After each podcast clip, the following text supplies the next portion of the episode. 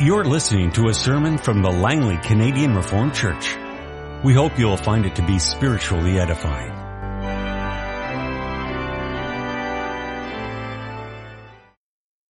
connection with our sermon this morning, I would invite you to open your Bibles to Matthew chapter 26. I'll read the verses 17 through 30. On the first day of the Feast of Unleavened Bread, the disciples came to Jesus and asked, Where do you want us to make preparations for you to eat the Passover? He replied, Go into the city to a certain man and tell him, the teacher says, my appointed time is near. I'm going to celebrate the Passover with my disciples at your house. So the disciples did as Jesus had directed them and prepared the Passover. When evening came, Jesus was reclining at the table with the twelve. And while they were eating, he said, I tell you the truth, one of you will betray me. They were very sad and began to say to him one after the other, surely not I, Lord. Jesus replied, the one who has dipped his hand into the bowl with me will betray me. The son of man will go just as it is written about him, but woe to that man who betrays the son of man. It would be better for him if he had not been born. Then Judas, the one who would betray him, said, Surely not I, Rabbi. Jesus answered, Yes, it is you. While they were eating, Jesus took bread, gave thanks and broke it, and gave it to his disciples saying, take and eat. This is my body. Then he took the cup, gave thanks and offered it to them saying, drink from it all of you. This is my blood of the covenant which is poured out for many for the forgiveness of sins. I tell you, I will not drink of this fruit of the vine from now until that day when I drink it anew with you in my Father's kingdom. When they had sung a hymn, they went out to the Mount of Olives. And then if you would turn to Psalm 113. That's our text for this morning. There are many who find it interesting that the Lord Jesus with his disciples sang a hymn after celebrating the Passover. And very likely that hymn came from this section of the Bible from Psalm 113 to Psalm 118. It was known as the Hallel. That's what the Jews would always sing after the Passover. And so it's very likely that the disciples, along with the Lord Jesus, sang these words together after celebrating that first Lord's Supper. So Psalm 113. Praise the Lord. Praise, O servants of the Lord, praise the name of the Lord. Let the name of the Lord be praised both now and forevermore. From the rising of the sun to the place where it sets, the name of the Lord is to be praised. The Lord is exalted over the nations, His glory above the heavens. Who is like the Lord our God, the one enthroned on high, who stoops down to look on the heavens and the earth? He raises the poor from the dust and lifts the needy from the ash heap. He seats them with princes, with the princes of their people. He settles the barren woman in her home as a happy mother of children. Praise the Lord. Dear congregation of our Lord Jesus Christ, the account of the Lord's Supper, the first Lord's Supper in Matthew 26 is a well-known passage and well it should be, since it's one of the few passages in the New Testament that give us insight into the sacrament that we are celebrating this morning. Of course, we know a lot about the Lord's Supper, but there are not that many passages that reveal to us what it is that we are doing in the Lord's Supper, but Matthew 26 is one of them.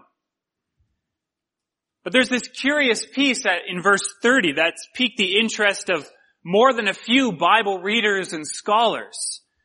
When it says, when they had sung a hymn, they went out to the Mount of Olives. A hymn. What was that hymn that they read? That they sang together? Well, those who are familiar with Jewish customs and with the Jewish writings of the day know that what was customarily sung after the Passover was the Hallel. Hallel is the Hebrew word for praise. Praise God. And the hallel was composed of Psalms 113 to 118. It was also known as the Egyptian hallel because of its connection with Passover from the Lord's deliverance of the people of Israel out of Egypt. And so at the very first occurrence of the Lord's Supper, at its institution, Jesus and his disciples might very well have sang together the words of our text this morning, Psalm 113. And that would have been very fitting. It would have been very fitting because this song, this psalm is a psalm of praise. It's a song that speaks and exhorts God's people to praise in the highest terms. It begins with a, a threefold exhortation to praise. Praise the Lord.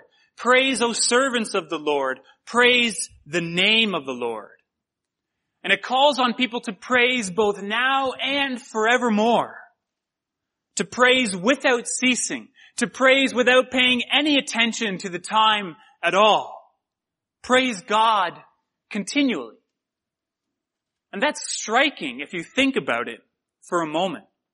Since the ebb and flow of one's life certainly includes times when it's easy to praise the Lord, when there are good things for which you want to praise the Lord, times of happiness and gratitude for all that the Lord has given you. But there will also be times of despair, times of depression, times of struggle and hardship, and even, as the last verse of the psalm says, even times of barrenness and infertility.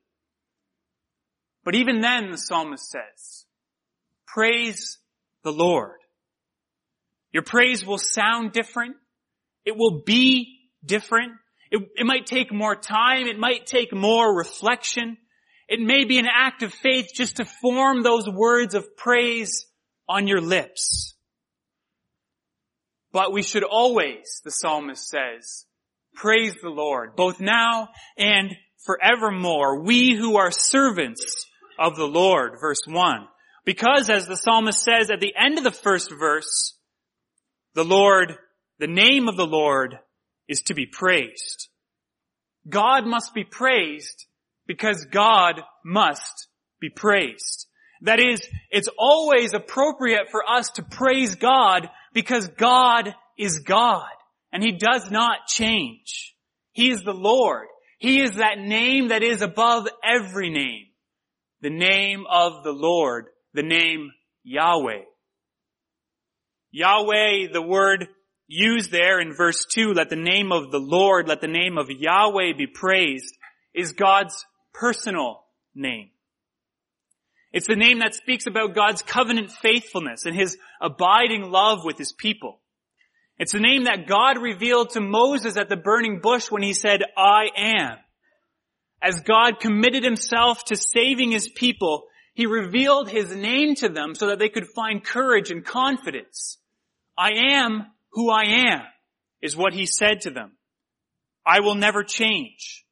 He was faithful before, He is faithful now, and he will be faithful forever. His steadfast love continues forever. Great is his faithfulness. And we could pile on words from scripture that would speak about this faithful and steadfast love of the Lord forever. Words that speak of his majesty and glory as he sits enthroned on high. But the psalmist puts it in comprehensive terms and makes it immediately applicable to us the name of the Lord is to be praised. How great is the Lord? He's worthy to be praised. How do we respond to the Lord? The name of the Lord is to be praised. As we come to the table of the Lord this morning, we come with praise. And as we leave, we go with praise. It was fitting that the disciples would sing this first Hallel song after the first Lord's Supper. When the Lord Jesus showed his disciples what would come, that he would be the Passover lamb for them. That God would reveal the extent of his faithfulness in sending his own son to the cross. Jesus showed to them the greatness and the nearness of the Lord. And so they praised Hallelujah. Praise the Lord. And so it's fitting for us this morning to reflect on this psalm and to hear its message proclaimed. And it's also fitting to do this because this last week, Thursday, was Ascension Day. So we celebrate, we will celebrate that this afternoon in a more focused way as I'll be preaching on Ascension passage from Philippians. But we also celebrate that this morning in the Lord's Supper. Psalm 113 gives to us a picture of the place of glory to which the Lord Jesus ascended when he left his disciples and to what he is doing there at the right hand of God. So bringing all together as we celebrate the Lord's Supper this morning and as we remember the ascension of our Lord, we praise the Lord. Hallelujah. Praise the Lord for his greatness and for his nearness. So we praise the Lord for his greatness. The greatness of the Lord we've already spoken about because it comes up in that first exhortation to praise in verse 1. The name of the Lord is to be praised. And the psalmist continues to speak about this truth in the verses 4 through 6 of our psalm. The Lord is exalted over all the nations. God is in control and rules over all people, all over the world. It's not that He's just the, the God of a, a small little nation in the Middle East. He is their God in a special way, but He is the God who rules over the whole world, every tribe, tongue, and nation. God is so great that His glory is even, the psalmist says, above the heavens. Now in scripture, heaven is often spoken about as the dwelling place of God. You can think of Isaiah 66 verse 1. Heaven is your throne and earth is your footstool. But here the psalmist is pointing out that even in heaven, even among the powerful angels, those mighty beings who perfectly do God's will, God is glorified. He is not equal with the mighty angels and all their hosts. He stands above them. It's like Solomon said in that great prayer in 1 Kings chapter 8, the heavens, even the highest heavens, cannot contain you. God is great. Hallelujah. Praise the Lord. When you struggle to, to, to find a way to describe the greatness and the majesty of something, then you reach for rhetorical questions to show how the, that one that you're describing is greater than all the others. And that's what the psalmist does here in verse 5. Who is like the Lord our God, who sits enthroned on high? And the answer, of course, is no one. No one. Well, this was true in the days of the Old Covenant, in the days of Israel in which this psalm was penned. But for us who have the fuller revelation of Jesus Christ, we have the same question. We have the question you could say fulfilled. Who is like the Lord Jesus Christ ascended and enthroned at God's right hand? who has humbled himself in such a profound way, taking the form of a servant, of a man, who has shown such love and mercy and grace as he who walked the land of Israel, who has given himself over to such shame and scorn in such a shocking and terrible way on the cross, who has suffered such wrath and judgment? Who has died such a death? Who has risen victorious over the grave? Who has been vindicated by the Father and given that place of honor, might, and power at the right hand of God in heaven? Who communes with us at his table today? Who is like the Lord, our God, ascended and enthroned on high? God the Father stooped down to look upon the heavens and the earth. He saw the corruption, the sinfulness, the pain, the suffering, And so he sent his son to die, to free us from the chains of sin, to free us from death. His body was broken. His blood was shed for the forgiveness of our sins. Who is like the Lord our God enthroned on high? Praise the Lord. Hallelujah. Praise God for His greatness and praise God for His nearness. For His nearness which climaxes in Jesus Christ. When we know Jesus Christ, then we can understand the verses 7, 8, and 9 in a more deep and profound way. He raises the poor from the dust. He lifts the needy from the ash heap. Jesus Christ brought us from our rebellion, from our hopelessness, from our despair, and He restored us to Jesus, to, to God the Father in heaven. Not only that, but even as He ascended into heaven, He took with Himself our own flesh and blood to sit at the right hand of God. We have our mediator in heaven giving poor and needy people like us a place of honor, giving us a place before the right hand of God, giving us the ear of God the Father in heaven. Verse 8. He seats them with princes, with the princes of their people. He seats us with princes? No.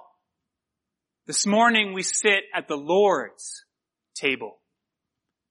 We have fellowship with the one who is exalted over the nations, the one who sits enthroned on high. The Lord comes to us with breads of, with gifts of bread and wine.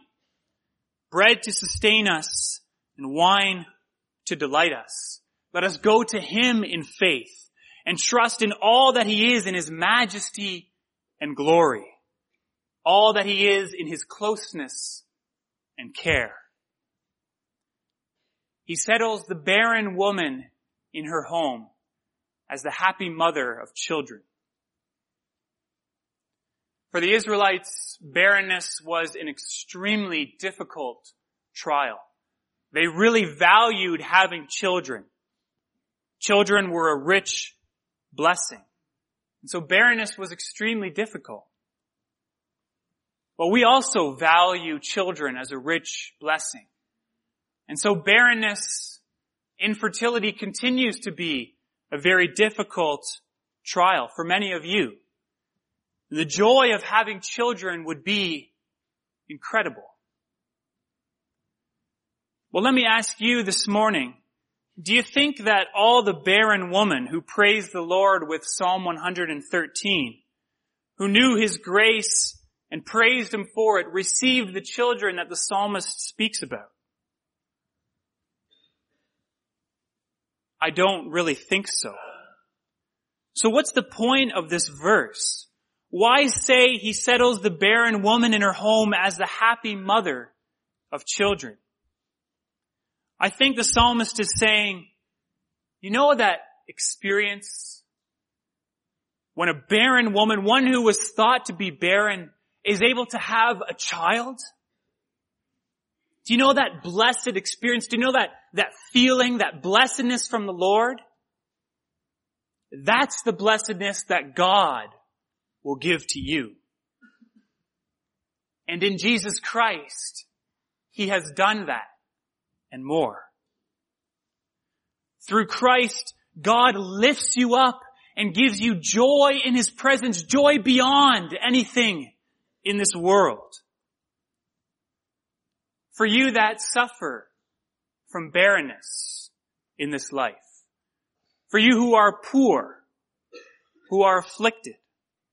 For you who are needy, who lack the good things in this life. God will give you a place of honor and privilege and tremendous blessing in the life to come. Why? Because God is near. God has compassion on the brokenhearted. Because God, because blessed are the poor in spirit, for theirs is the kingdom of heaven. Come to the table of the Lord this morning in your brokenness, in your weakness, and receive the food and drink of life eternal through faith in Jesus Christ. Receive the blessedness of the Lord. Taste and see that the Lord is good. Praise the ascended Lord. Hallelujah. Amen. This has been a sermon from the Langley Canadian Reformed Church. For more information, please visit us on the web at www.langleycanrc.org.